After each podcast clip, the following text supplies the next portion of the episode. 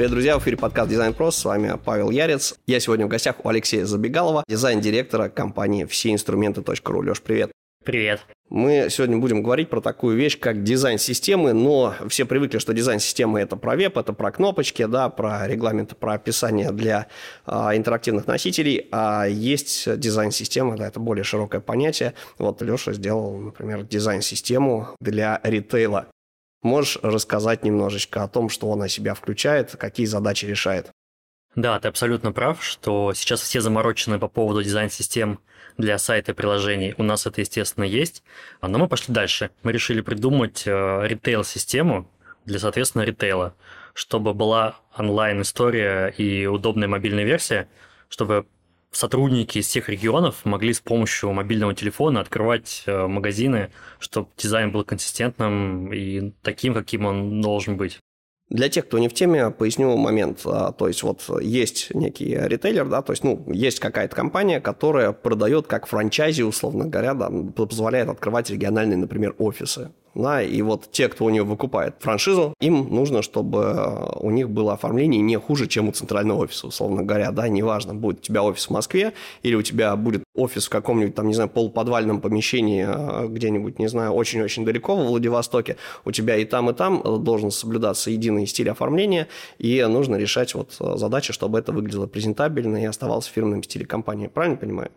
Почти, только это не франшизная история. У нас все почти магазины собственные. Соответственно, мы сами оформляем эти магазины, и нам важно, естественно, чтобы стандарты качества соблюдались. Неважно, где это будут магазины в Мурманске, Владивостоке, Новосибирске, Москве. Отлично. Леш, в чем сложности дизайн-системы, мы еще поговорим, да, какие сложности возникают при проектировании. Можно перед этим, по традиции нашего подкаста, попросить тебя рассказать немножечко о себе, как ты вообще в это пришел?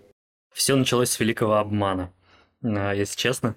Я в дизайне 17 лет, я занимался журналистикой активно, и в журнале, где я работал, э, дизайнер то ли умер, то ли запил, я не знаю, но понадобилось срочно нарисовать обложку, и редактор спросил, кто-нибудь знает Photoshop, нужно нарисовать обложку.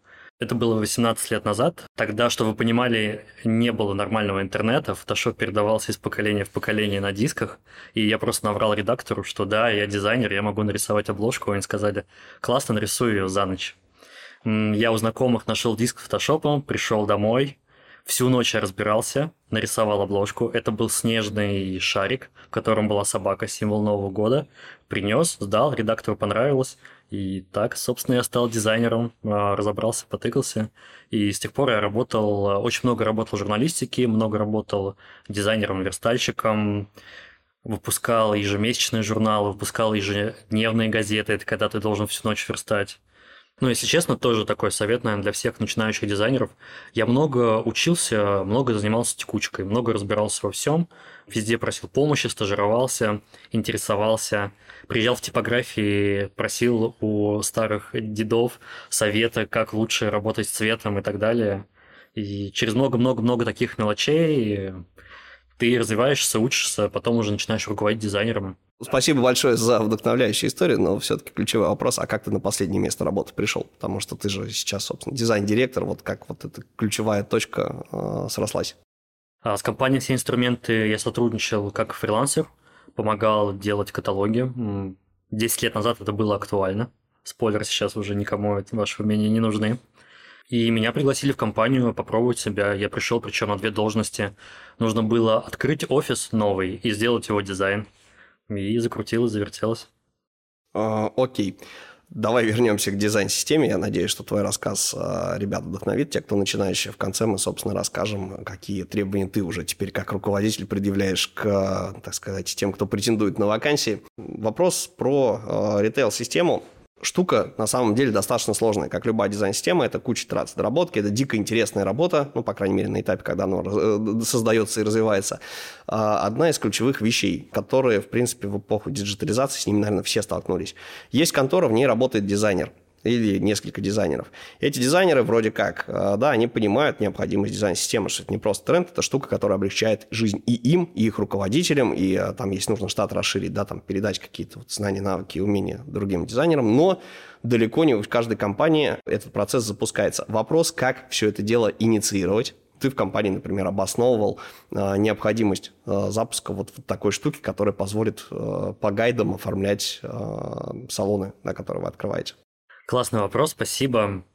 Фишка в том, что изначальная компания «Все инструменты» не совсем стандартная корпорация. У нас очень много от инициативы самих сотрудников э, зависит, и инициатива никогда не глушится. В большинстве случаев все, что я делал за последние 8 лет во всех инструментах, оно основано на инициативе. То есть ты предлагаешь какие-то решения, ты предлагаешь какие-то вещи, чтобы что-то улучшать. Там, неважно, это офис, неважно, это ритейл, UX, э, так далее, и так далее. То есть все процессы к тебе прислушиваются, ты их защищаешь, согласовываешь, все, в продакшн тебе одобряют. Ритейл-система, мы просто увидели необходимость. В чем самый главный минус э, брендбуков? Я не фанат громадных э, брендбуков, которые делают агентства, это могут быть какие-то ОНИ, линии и так далее, когда компания проводит ребрендинг. Что это такое? Это, как правило, PDF, которую открывают там 2-3 раза, она где-то лежит э, в компании, мало кто знает, что она существует. Это 150 страниц. Представляете, вот, например, приходит в компанию подрядчика, ему нужно сделать какой-нибудь корпоративный мерч. Ему HR кидает брендбук на 150 страниц, он его будет смотреть? Да никогда. Ну, и в нем нет ни поиска, ни разборов, ничего. И мы подумали, что поисследовали эту историю и поняли, что подрядчики, которые брендируют наши магазины, те ребята, которые брендируют наши магазины, им не нужна эта PDF-ка мертвая. Им нужна живая система, в которой будет четко прописано. Нажал кнопку, и тебе вылезла история, Сделай стол такого размера, такого цвета, с такими расстояниями. Здесь отмерь столько все. Здесь отмерь такое-то расстояние. То есть это живая система, которая в режиме реального времени поддерживается. У тебя в телефоне или на десктопе всегда актуальная версия. Вот это самая важная история. Еще главный минус PDF в том, что часто ее скачивают и не обновляют. То есть ты, может быть, в PDF уже в материнской компании внес какие-нибудь изменения. Ну, представьте, что у вас произошли какие-то изменения, ты внес их. А ребята где-нибудь в Новосибирске в Костроме, в Ярославле, они пользуются той PDF, которую скачали два года назад и передают с поколения в поколение. То есть точки контроля здесь гораздо сложнее. Когда это онлайн, тебе гораздо легче контролировать. Логичная история. Окей, а, мне кажется, сейчас откликнулась эта боль у многих, потому что у дизайнеров часто очень много классных инициатив, но дизайнер не может эту инициативу запустить, потому что, если говорить про корпоративную культуру, есть современные корпорации классные, да, клевые компании, где людей слушают, а есть вот такие, знаешь, которые были основаны там в нулевых, вот ты часто приходишь к руководителю, а руководитель говорит, ты дизайнер, знай свое место, вот твоя задача про дизайн быть, а не предлагать вот какие-то штуки, да, как бы, которые мы не готовы рассматривать Это токсичная красная компания.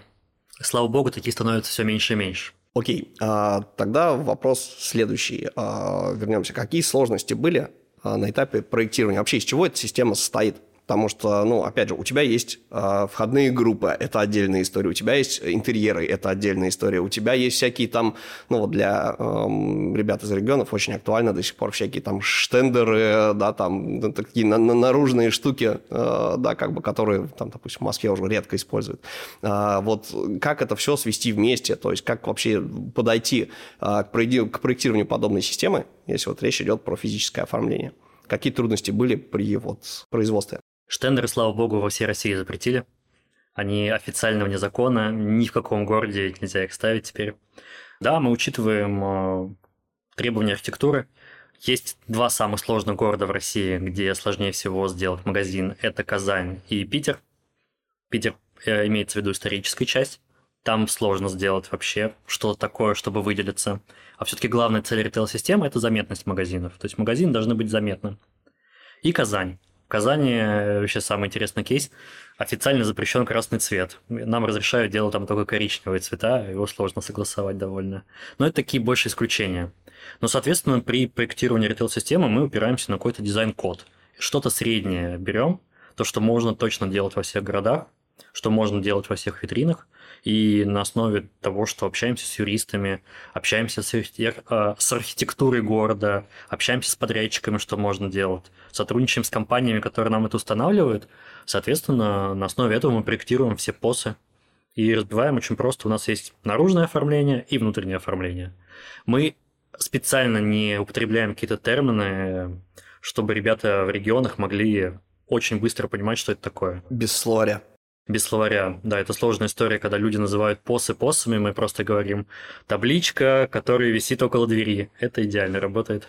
Ну, в принципе, да, любой дизайнер, на самом деле, который вот пытался рассказать, вот как ты упоминал, да, про брендбуки всякие и так далее, когда ты открываешь, пытаешься понять, что подразумевается, да, по страшными там словами какие-нибудь страшные замороченные вещи, да, там, не знаю. Это беда, кстати, да, и я тоже в свое время грешил этим, что какие-то вещи усложнял.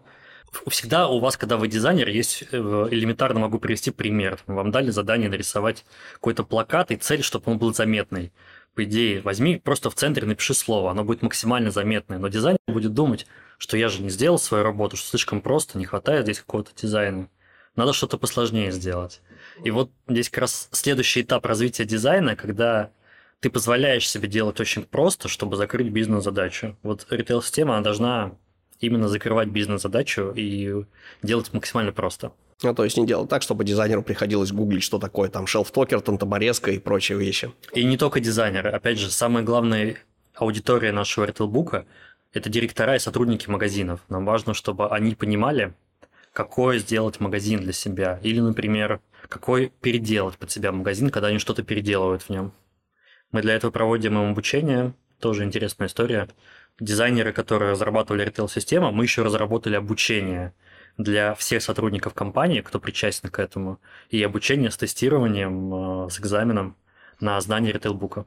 То есть идеальный такой ход конем. Вот, собственно, есть дизайн-система, да, некая, да, есть ритейлбук, и есть курс о том, как его применять. Супер. Я сейчас задумался над тем, что можно было бы это в свое время тоже внедрить. Обучение – это мега важная история, и его тоже как какой-то инсайт скажу, что одно обучение не дало того, что я, например, закладывал в это обучение. Я сейчас понимаю, что нужно проводить повторное и повторное. Я езжу по рознице, езжу по регионам, общаюсь с ребятами в магазинах, которые прошли это обучение, и я вижу, что не все вещи, которые я бы хотел донести с этого обучения, дошли. Вот здесь эта фраза советское повторение мать учения, она, наверное, очень хорошо работает. Сейчас очень большой поток информации, и тяжело усваивать людям с первого раза. А мне кажется, это вообще э, с любой информацией действительно такая история. То есть любые онлайн-курсы посмотри, даже если ты опытный в чем-то, ты все равно можешь в этом курсе какие-то кусочки упустить. Ну, просто потому что вот, вот ты так воспринимаешь эту инфу.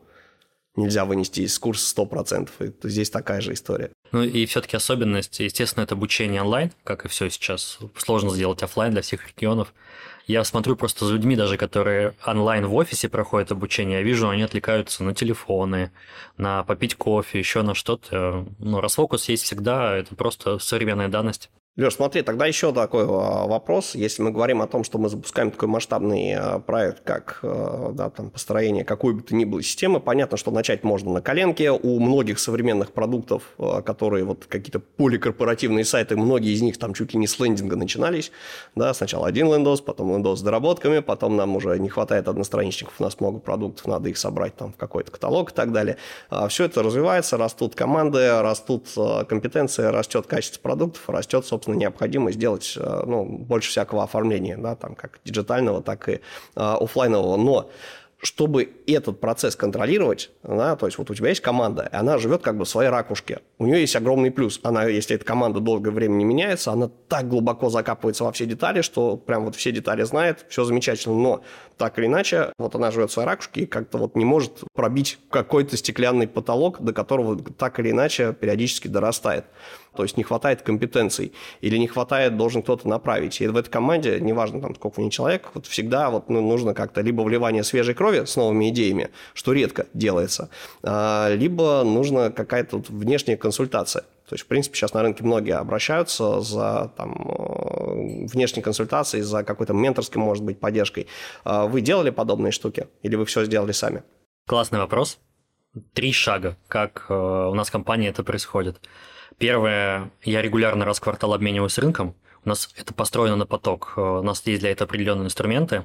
Мы ходим в гости к другим брендам, бренды ходят в гости к нам, созваниваемся с дизайнерами. Я лично пользуюсь рандом кофе. Вообще кайфую, что не нужно никого искать, э, тебя люди сами находят в рандом кофе, и ты можешь там час в неделю с кем-то пообщаться. Второй момент – это менторство. Я точно всем рекомендую, как минимум руководителям когда ты достигаешь какого-то определенного уровня в компании, ты упираешься в потолок, и твой руководитель не может дать тебе какой-то качественной обратной связи, особенно когда, например, ты арт-директор, а руководитель у тебя не связан с дизайном. Такое бывает зачастую.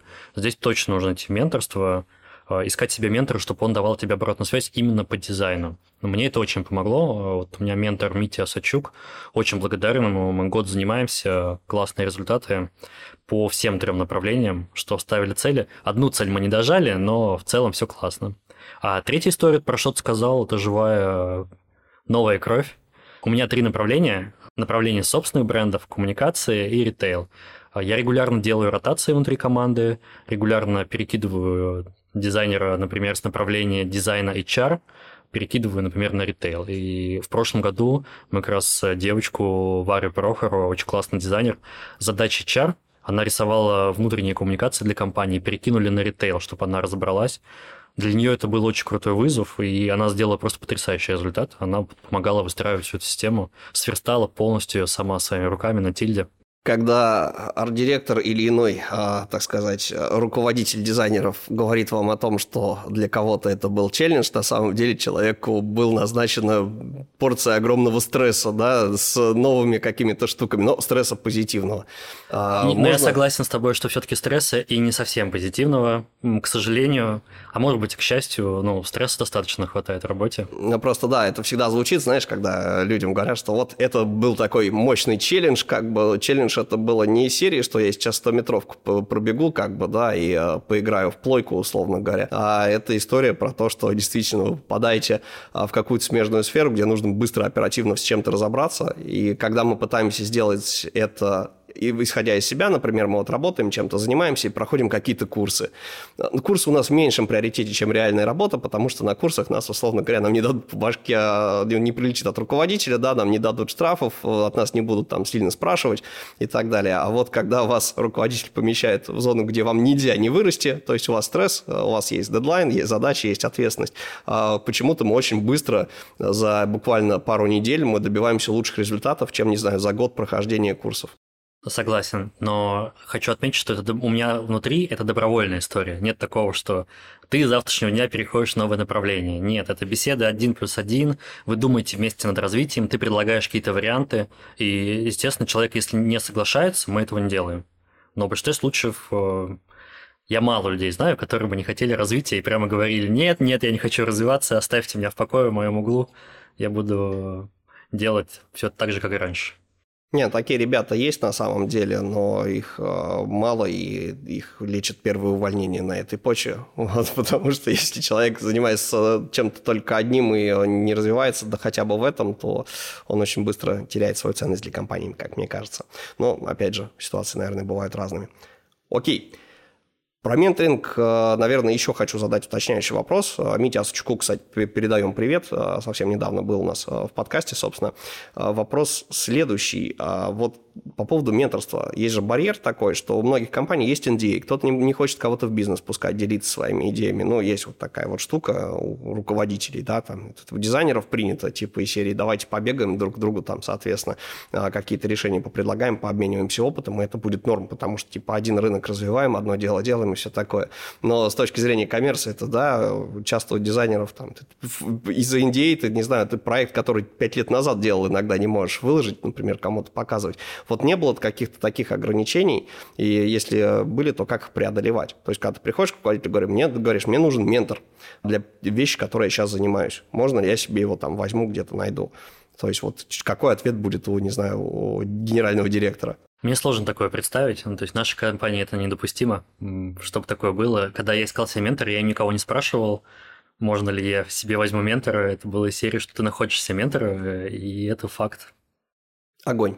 А, можно по шагам, если тебе не трудно, расписать историю с тем, как а, запустить производство дизайн-системы, потому что, ну, все-таки хотелось бы больше там, образовательной э, истории, да, там, дать каких-то инсайтов нашим замечательным слушателям, да, то есть вот человек сейчас сидит, хлопает себя по лбу и понимает, что, блин, а вот, ну, у меня там, не знаю, какая-нибудь пирожковая в клиентах, условно говоря, да, у них тоже сети есть, а почему бы им, мне им сейчас не предложить какую-то такую же историю?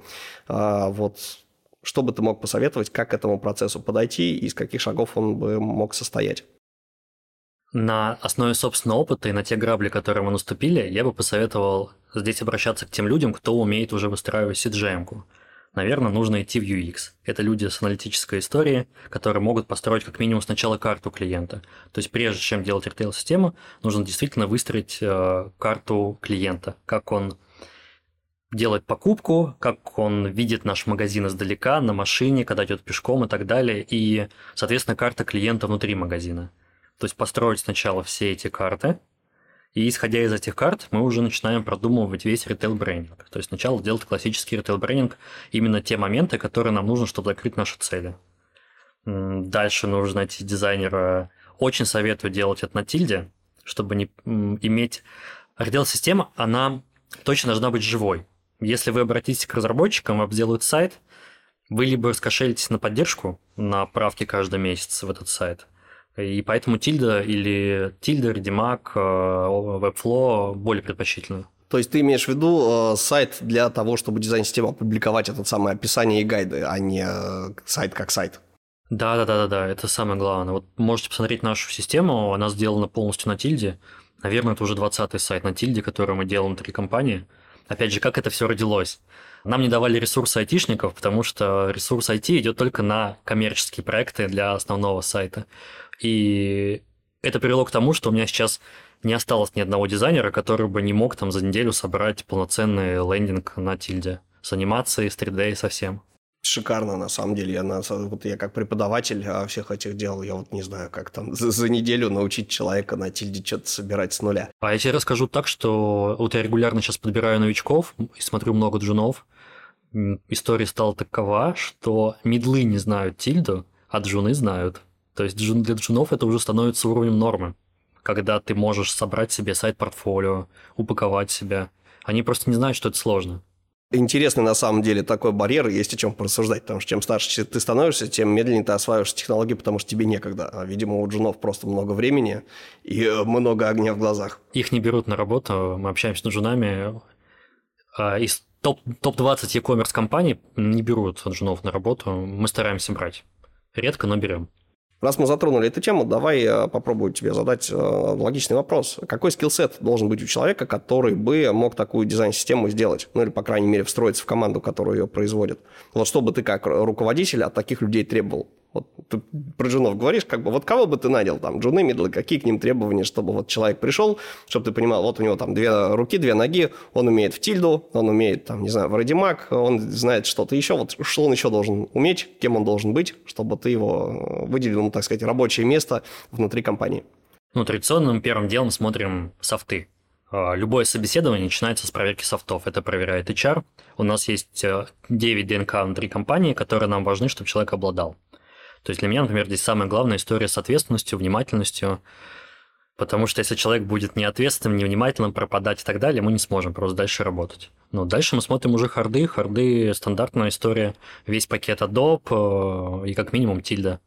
Под софтами можешь пояснить, что ты э, считаешь э, самыми ключевыми вещами? Потому что вот вещь ответственность, да, кто-то ее воспринимает, я просто из подкаста в подкаст часто повторяю, когда этот скилл, э, да, как бы, когда это качество упоминается, что ответственность, да, вот для кого-то это из серии, что чувак, э, если он накосячил, он должен и, иметь э, возможность, там, не возможность, а стремление пойти убить себя головой об стену, короче, самостоятельно, чтобы руководителю не напрягаться, да, посыпать эту самую голову пеплом э, и там э, как-то кричать на всю компанию, что он, значит, там эпично обделался, да, чтобы другим не повадно было. А по сути своя ответственность же это ну, желание и э, действие направлено на то, чтобы из- изменить как-то, улучшить содеянное, да, изменить ситуацию. Ну, типа, если ты облажался, то нужно знать, как ну, взять, взять, короче, и исправить все это дело. Вот, то есть, а для тебя ответственность это что? Я бы не говорил про то, что да, убить себя, ни в коем случае. Мы не кричим на людей и не заставляем их. У нас нет никаких штрафов. Это важная составляющая истории. Ответственность – это брать на себя ответственность. К примеру, тебе нужно завтра к 12 часам сдать дизайн-проект. Ты должен взять на себя ответственность и любой ценой этот проект сдать вовремя. А если ты не успеваешь его сдать, должен об этом хотя бы часов за пять сообщить своему руководителю или своим коллегам, чтобы они могли тебе помочь всячески с этим проектом. То есть ты берешь ответственность за этот проект.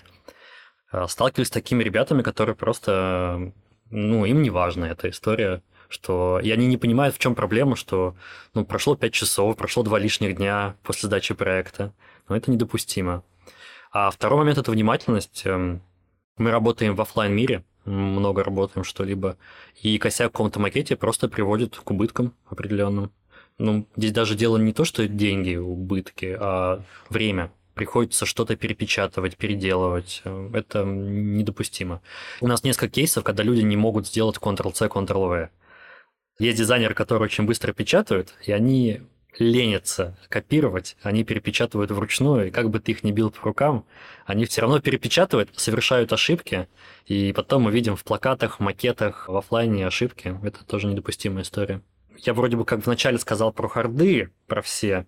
Кажется, что все так просто, но на самом деле, естественно, мы смотрим всегда первым делом портфолио. То есть даже до того, как поговорит HR, я смотрю портфолио. То есть мы здесь оцениваем а, больше, наверное, харды, насколько человек способен упаковать кейсы, и я смотрю, что он, например, выделяет главное, насколько у него аналитический ум, насколько у него чувство вкуса. Здесь, наверное, чувство вкуса самое главное. А вот вопрос а, и по этой теме уточняющий, это я просто исследование провожу в течение уже, наверное, лет пяти а, с момента, как наш подкаст выходит. Вопрос следующий. Когда ты открываешь портфолио, вот на рынке сейчас, вот чем дальше, тем больше история про специализацию и типа сильный дизайнер, но не имеющий опыта в ритейле, а, да, может ли к тебе прийти? То есть, если человек приходит из другой сферы, даже из лишь смежной сферы, да, то есть, типа, ты да, офигенно ковыряешь интерфейсы, но ты работал в банке, да, условно говоря, банк делал мобильное приложение, интернет-банк и так далее. А пошел в контору, где те же самые кнопочки, но она занимается чем-то еще. Например, проектировать какие-нибудь дашборды э, для B2B какой-нибудь системы. И те говорят, извини, но как бы нам сложно будет с, с тобой, потому что мы не, не понимаем. Вот это те же кнопочки, но это не про то, чем мы занимаемся. Вот мы пойдем и наймем у конкурентов такого же дизайнера, условно говоря, это будет дешевле и проще, мы будем в нем уверены, чем вот какая-то история со, со смежной специализацией. Присутствует ли это у вас и как вообще ты относишься к таким вещам? как человек, который когда-то начинал, собственно, да, с, с оформления редакционных там, статей, обложек и так далее. Я к этому отношусь нормально. Естественно, с точки зрения бизнеса лучше взять и переманить готового человека с текущим опытом, который есть. Если бы этих специалистов было много на рынке, и это было бы легко сделать, то, наверное, да. К сожалению, в ритейле специалистов достаточно мало. Да, давайте откровенно. В любой сфере талантливых ребят, их в принципе достаточно мало, и за них идет ощутимая такая борьба. Поэтому мой вариант, э, когда мы не можем найти готового специалиста, мы привлекаем желанием с горящими глазами из сторонней сферы.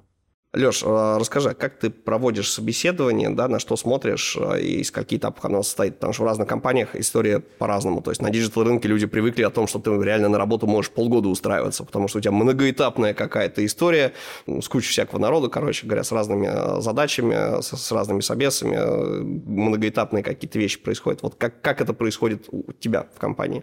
А, расскажу про первый этап, чтобы дизайнеры начинающие понимали, как происходит онбординг. К примеру, подборщик, э, представитель HR, кидает мне 50 кандидатов. Это, как правило, происходит в программе HandFlow. У меня есть слот буквально в обед, полчаса, например, на то, чтобы отсмотреть 50 кандидатов и просто сказать, кто точно да, кто точно нет, чтобы понять, э, с кем стоит поговорить. Вот представьте, есть 50 кандидатов, и мне их нужно быстро отсмотреть. У меня есть 15-20 секунд на одного кандидата на портфолио. Если вы прикрепили портфолио в виде тяжелой PDF под гигабайт на Google или Яндекс Диск, она, скорее всего, уже просто за эту минуту не прогрузилась. Человек сразу, наверное, минус. То есть здесь, соответственно, очень важно, чтобы быстро можно было посмотреть ваше портфолио, чтобы оно не глючило, чтобы оно быстро загружалось, картинки весля, чтобы я взглянул на 5-6 картинок и понял, о, класс, дизайн окей, идем дальше. Это первый этап. Дальше подборщик созванивается с кандидатами и общается по полчаса с каждым по софтам. Это интервью не про дизайн, это про софты. Те, кто прошел интервью по софтам, попадают в очередной раз в ко мне на уже очное интервью. Это по зуму, либо скайпу, неважно как, по камере. Мы просто полчаса разговариваем и смотрим, есть матч, нет матча. Я рассказываю подробно кандидату, что хочется мне от кандидата. Кандидат рассказывает мне, что хочется ему от работы. Иногда кандидат нам отказывает. Это совершенно нормальная история. Не всем подходит э, корпорациям. Это третий этап собеседования. Если все окей, э, мы даем тестовые задания – если кандидат хорошо выполнил тестовое задание, там тоже определенные истории мы проверяем на внимательность. У нас есть в тестовом пасхалке, которые нужно обойти.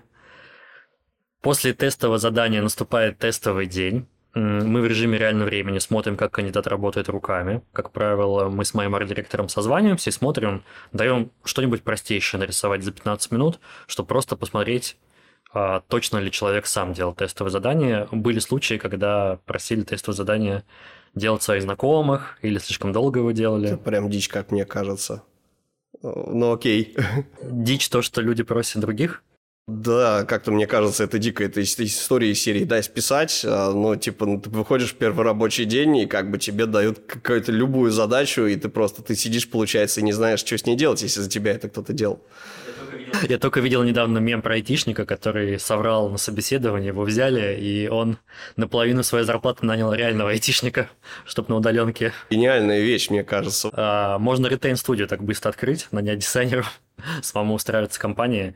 Соответственно, если все окей, то наступает финальное собеседование. На финальное собеседование мы зовем людей не только из дизайна, мы зовем коллег э, из маркетинга, возможно, из других дирекций, чтобы просто подтвердить, что этот человек точно наш. Ты правильно сказал в самом начале, что это много этапов. В корпорациях, крупных компаниях это действительно много этапов, но цена ошибки большая. Когда ты нанимаешь человека не по корпоративной культуре, не по нашему ДНК, можно просто очень быстро расстаться. Ты знаешь, логичный э, вопрос. Если у вас вакансии сейчас, э, да, то есть предполагается ли, ну, кто-то из слушателей, может быть, заинтересуется, и кому-то действительно хочется вот не совсем диджитальная история, а такая полудиджитальная, с физическим носителем связанная, да, поработать. И э, хотелось бы, может быть, пример какой-то, вот ты упомянул, что вы в заданиях кладете какие-то пасхалки. Я такие штуки, честно слово, не терпеть не могу. Почему? Потому что если вот человеку поставили задачу, и она что-то подразумевает, что ему не сказали, да, что догадайся сам. А у человека не так много времени, чтобы разбираться с этим всем. Да, то есть это история, как, как будто тебе прислали резюме, в котором нет контактов. Тебе понравилось портфолио, тебе понравилось описание человека, но вот контакты, говорит, иди ищи меня в Гугле да, ну, то есть вот, вот это из этой же серии история. Мне кажется, э, это страшно звучит, и вот это какая-то засада для кандидатов. Можешь сказать, э, какого рода пасхалки могут быть? Потому что, ну, люди не понимают, чего ждать. И это действительно больно, когда ты, тебе потом хвалят, какие у тебя замечательные хардовые скиллы, но ты нам не подходишь из серии, потому что вот ты э, должен был сделать что-то, о чем-то догадаться, о чем мы с тобой не договаривались. Ну, получается, что, ну, как бы кто-то относится к этому как к, ну, типа, раз вы это делаете, типа, значит, я вам не нужен из серии, да, какое-то такое вот не совсем уважительное состояние. Можешь обосновать необходимость этих паскалок и э, привести пример, какого рода задача кроется под тестовым заданием. Давай так расскажу. Я всю жизнь считаю, что хороший дизайнер равно хороший копирайтер.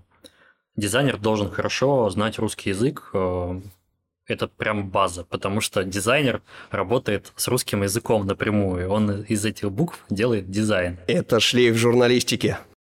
Возможно, возможно, шлейф журналистики, но для меня это супер важная история. Объясню, например, почему. У меня одно из направлений – это развитие собственных брендов. У нас есть производство в Китае, куда мы отправляем брендированную упаковку на всевозможные разные товары.